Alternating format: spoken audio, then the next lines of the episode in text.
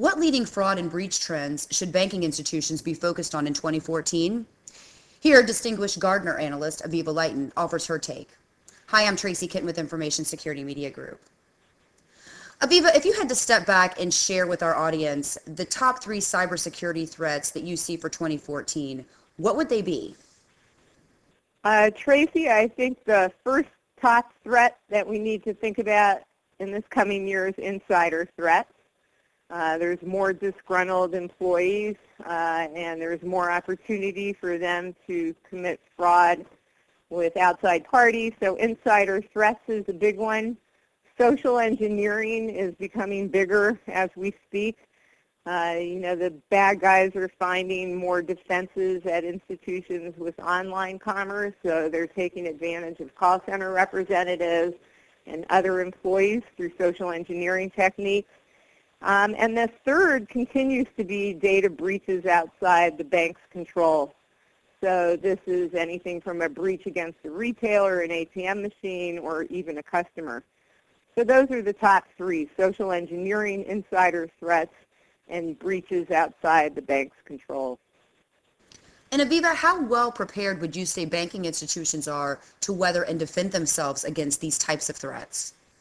I think the largest financial institutions are very well prepared. There's always more that they can be doing, especially when it comes to end-to-end processes, getting all the organizational units aligned. But typically they have enough money and manpower to keep the criminals at bay. What I worry about are the smaller institutions the smaller banks and credit unions that are dependent on their online banking processors or their core processors and their security services are hosted. Uh, and I don't think there's enough attention being paid to their security by their service providers, and they don't have the resources to put it in themselves. So I think it's, you know, the big guys are in pretty good shape. It's the small guys that are going to have serious challenges. Where would you say, Avivah, that banking institutions are not paying enough attention? I don't think they're paying enough attention to insider threats and privileged user access. Uh, sometimes it's actually the privileged users that are committing bad acts, but sometimes it's these bad guys that get in with advanced persistent threats and take over privileged accounts. So there's not enough attention around monitoring those accounts, controlling them, Again, not enough around insiders. And thirdly, there's a lot of monitoring and fraud detection systems in place, but there's not enough attention being paid to making those smarter.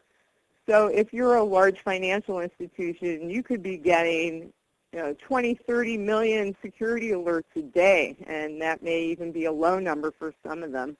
They could be getting hundreds of thousands of data loss prevention alerts, for example.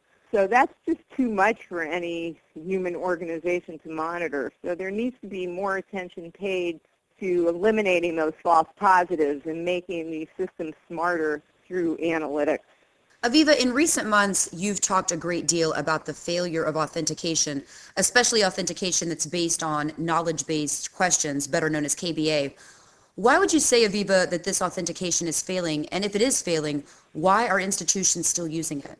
It's failing for two reasons. Number one, it's well documented now that the criminals are inside some of the data aggregators and are just stealing the information and selling it on the black market. So essentially data confidentiality is dead. The bad guys can get anyone's PII data that they want now. It's already out there. The other reason why KBA is failing is because good people can't answer many of those questions because the public records are just not clean. There's, you know, mixed up records. There's also people that don't have enough information if they're students or new immigrants. So KBA is pretty much uh, failing for 15% of the population on average.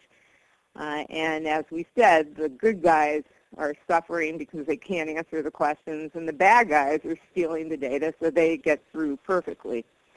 The reasons why financial institutions still use it is because there's no easy alternative. So they know that these issues exist. uh, but they just kind of hope that they'll go away or they're not that detrimental and they'll be able to deal with it or they'll be lucky and a criminal won't take advantage of them. Uh, but they are starting to look much more aggressively at alternative options. Uh, I don't think anyone who's aware of these breaches is just sitting back and saying, let the chips fall as they may. They are looking for alternatives, but it's just not an easy solution. So do you see banking institutions changing the ways they handle authentication in 2014? Definitely. I think especially among the large institutions, there's talk and some action actually about continuous behavioral authentication. And that's really what's needed in any sector.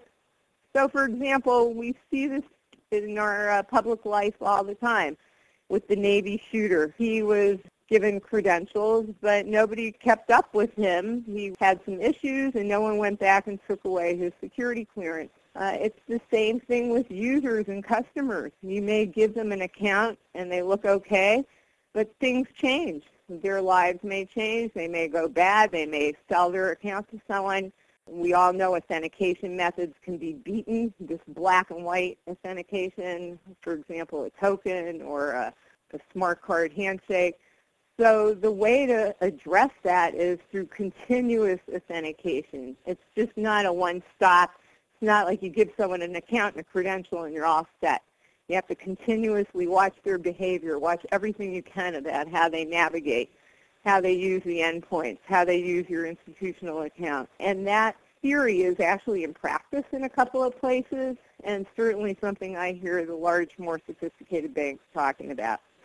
I think for smaller banks, they don't have the luxury of putting in behavioral analytics because this costs a lot of money. So I think they'll start considering more out-of-band authentication uh, and using mobile phones to identify people. You know, in sum, the way that banking institutions are changing is behavioral analytics, continuous authentication among banks that can afford it, and using mobile as an identifier for those who can't and can. You know, so I think mobile will become much more important for authentication. Can you elaborate a little bit on how the mobile device would be used to authenticate an online banking user, for instance? Sure. There's this concept called mobile ID. So your mobile phone becomes your credential. And in order to do that, your identity is bound to the phone through a credential like a certificate or even a password, and preferably also a biometric. So let's say Tracy has an account with Bank X, Bank X will give you this little application to download and they will register you and your phone and then they will ask you, for example, to record your voice or your fingerprint and put in a password. This is just one example of how it can work. And now your identity is bound to that phone. So now when you log into your bank, you log in with your phone. Some code is transmitted to the bank so they know that it's you coming from your phone. They may ask you to speak your voice. The theory and actually the practice that's being rolled out there is you can use that same credential to log into another account, let's say your brokerage account or your retail account. So there is an alliance called the FIDO Alliance that has this scheme called Federated Authentication using mobile devices as authenticators. So there is a standard emerging, but more importantly, there are vendors already doing this, and there's customers that are very interested in it. It just makes a lot of sense because mobile opens up a new world for authentication and for capturing human characteristics. So I think we will see that take off in the next three years. Where would you say most of the authentication investments will go? Into what kind of emerging technology do you think banking institutions are going to make their greatest investments? Pretty much a summary of what we just spoke about, behavioral analytics. So that may sound a little counterintuitive as an authentication investment, but it is an authentication investment, and it's an identity assurance investment. So it's constantly authenticate and watch the behavior. I think there will be investments in biometrics both voice biometrics for call centers, uh, moving that to mobile, and I think very promising technology called behavioral authentication, which is a form of biometrics that's uh, measuring the person's keystrokes, how they hold the phone. This has failed in the past, but I think the technology is getting better and people are really interested in it. And then third, this mobile ID we talked about, using your mobile phone as an authenticator. Avivah, how would you say fraudsters have perfected their social engineering skills in the last year to bypass traditional authentication methods? They've done a few things. Number one is by stealing this data, PII data, data brokerages, they're able to answer questions when a customer service representative is trying to authenticate them before proceeding. So when the bad guy calls the call center, the rep will say, let me ask you a few questions to make sure it's you, and the criminal can successfully answer those now. They're also hiding behind anonymizers, so they hide the originating phone call number. So they'll pretend to be calling from California. Many banks use caller ID to help them verify a customer, and now the bad guys know how to disguise their real phone number. So those are two technical steps they're taking, stealing information to answer questions and hiding their originating phone number. Beyond that, they're not really the best social engineers that you would think they are. I've listened to some of these recordings, and they will just get on the phone with a customer service rep will say, okay, if you want to move some money, you have to answer these questions. Uh, and I heard a recording the other day where a CSR was saying, so what city were you born in? And the bad guy was saying, um, uh, can you move to the next question, please? And they couldn't even answer where they were born, but you end up with these service reps that are trying to please the customer. That's the other thing I didn't mention is the bad guys figure out who the nice service representatives are and keep calling them back. They figure out how to navigate the call center to get to these nice agents. So it's not like they're the most brilliant social engineers. They just take advantage of nice people, and they have enough information, just enough to get by. Avivah, are there other areas, such as call center fraud, that banks and credit unions are expected to be more focused on in the coming year?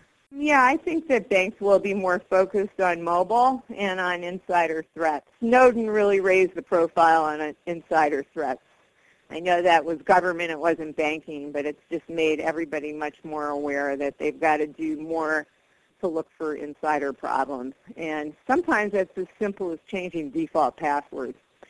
Uh, when it comes to mobile, there's a lot of different steps that banks have to take to protect their mobile applications, and they're just learning about those steps now. The big banks know about them, but most financial institutions just don't have the resources to protect these mobile applications as fully as they should. But I do think that we'll see that change because it's becoming so prevalent to engage in mobile banking now.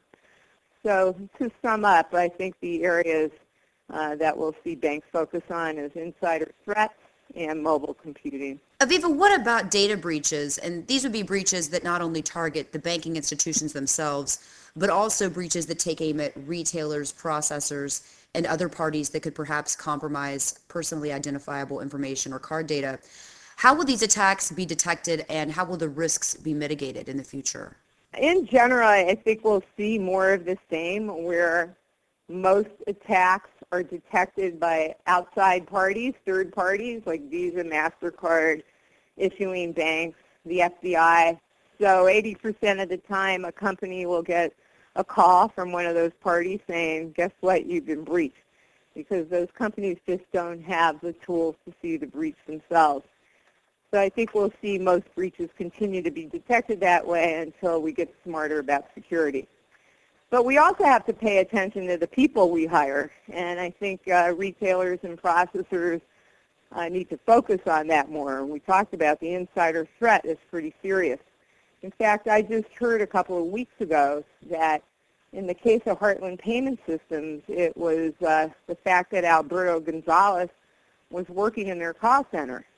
So this is what I heard from a law enforcement agent, Uh, that Gonzalez was a call center agent, and he just walked out with the data every day.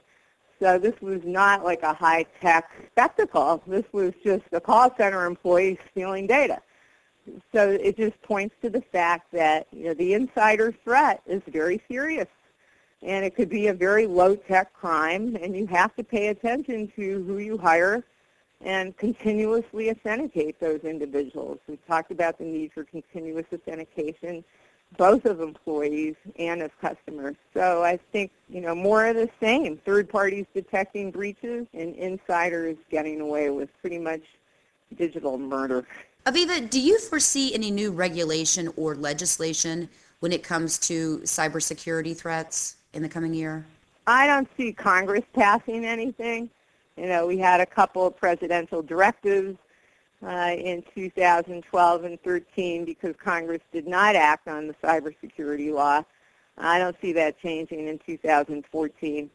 I have heard rumors about an update to the FFIEC guidance in uh, Q1, but I really don't have any facts to back that up. And then before we close, Avivah, what final thoughts about fraud trends for 2014 would you like to share with our audience? I think that the most serious issue that banks and all of us face trying to protect assets and data is our open architecture.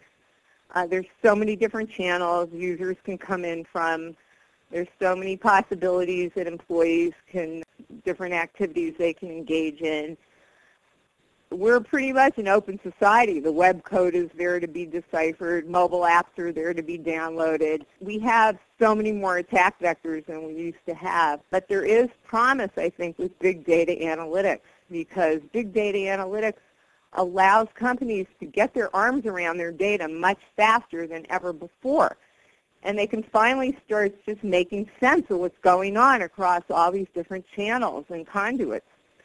So I've seen that work pretty well in a few financial institutions, and I think it holds a lot of promise. For example, I talked to one financial institution last week that said they had this big data analytics project that came up much faster than they thought it would, and they actually saw a wire fraud about to take place way before, way before it could be 10 minutes in the world of wires, that the wire system knew about it.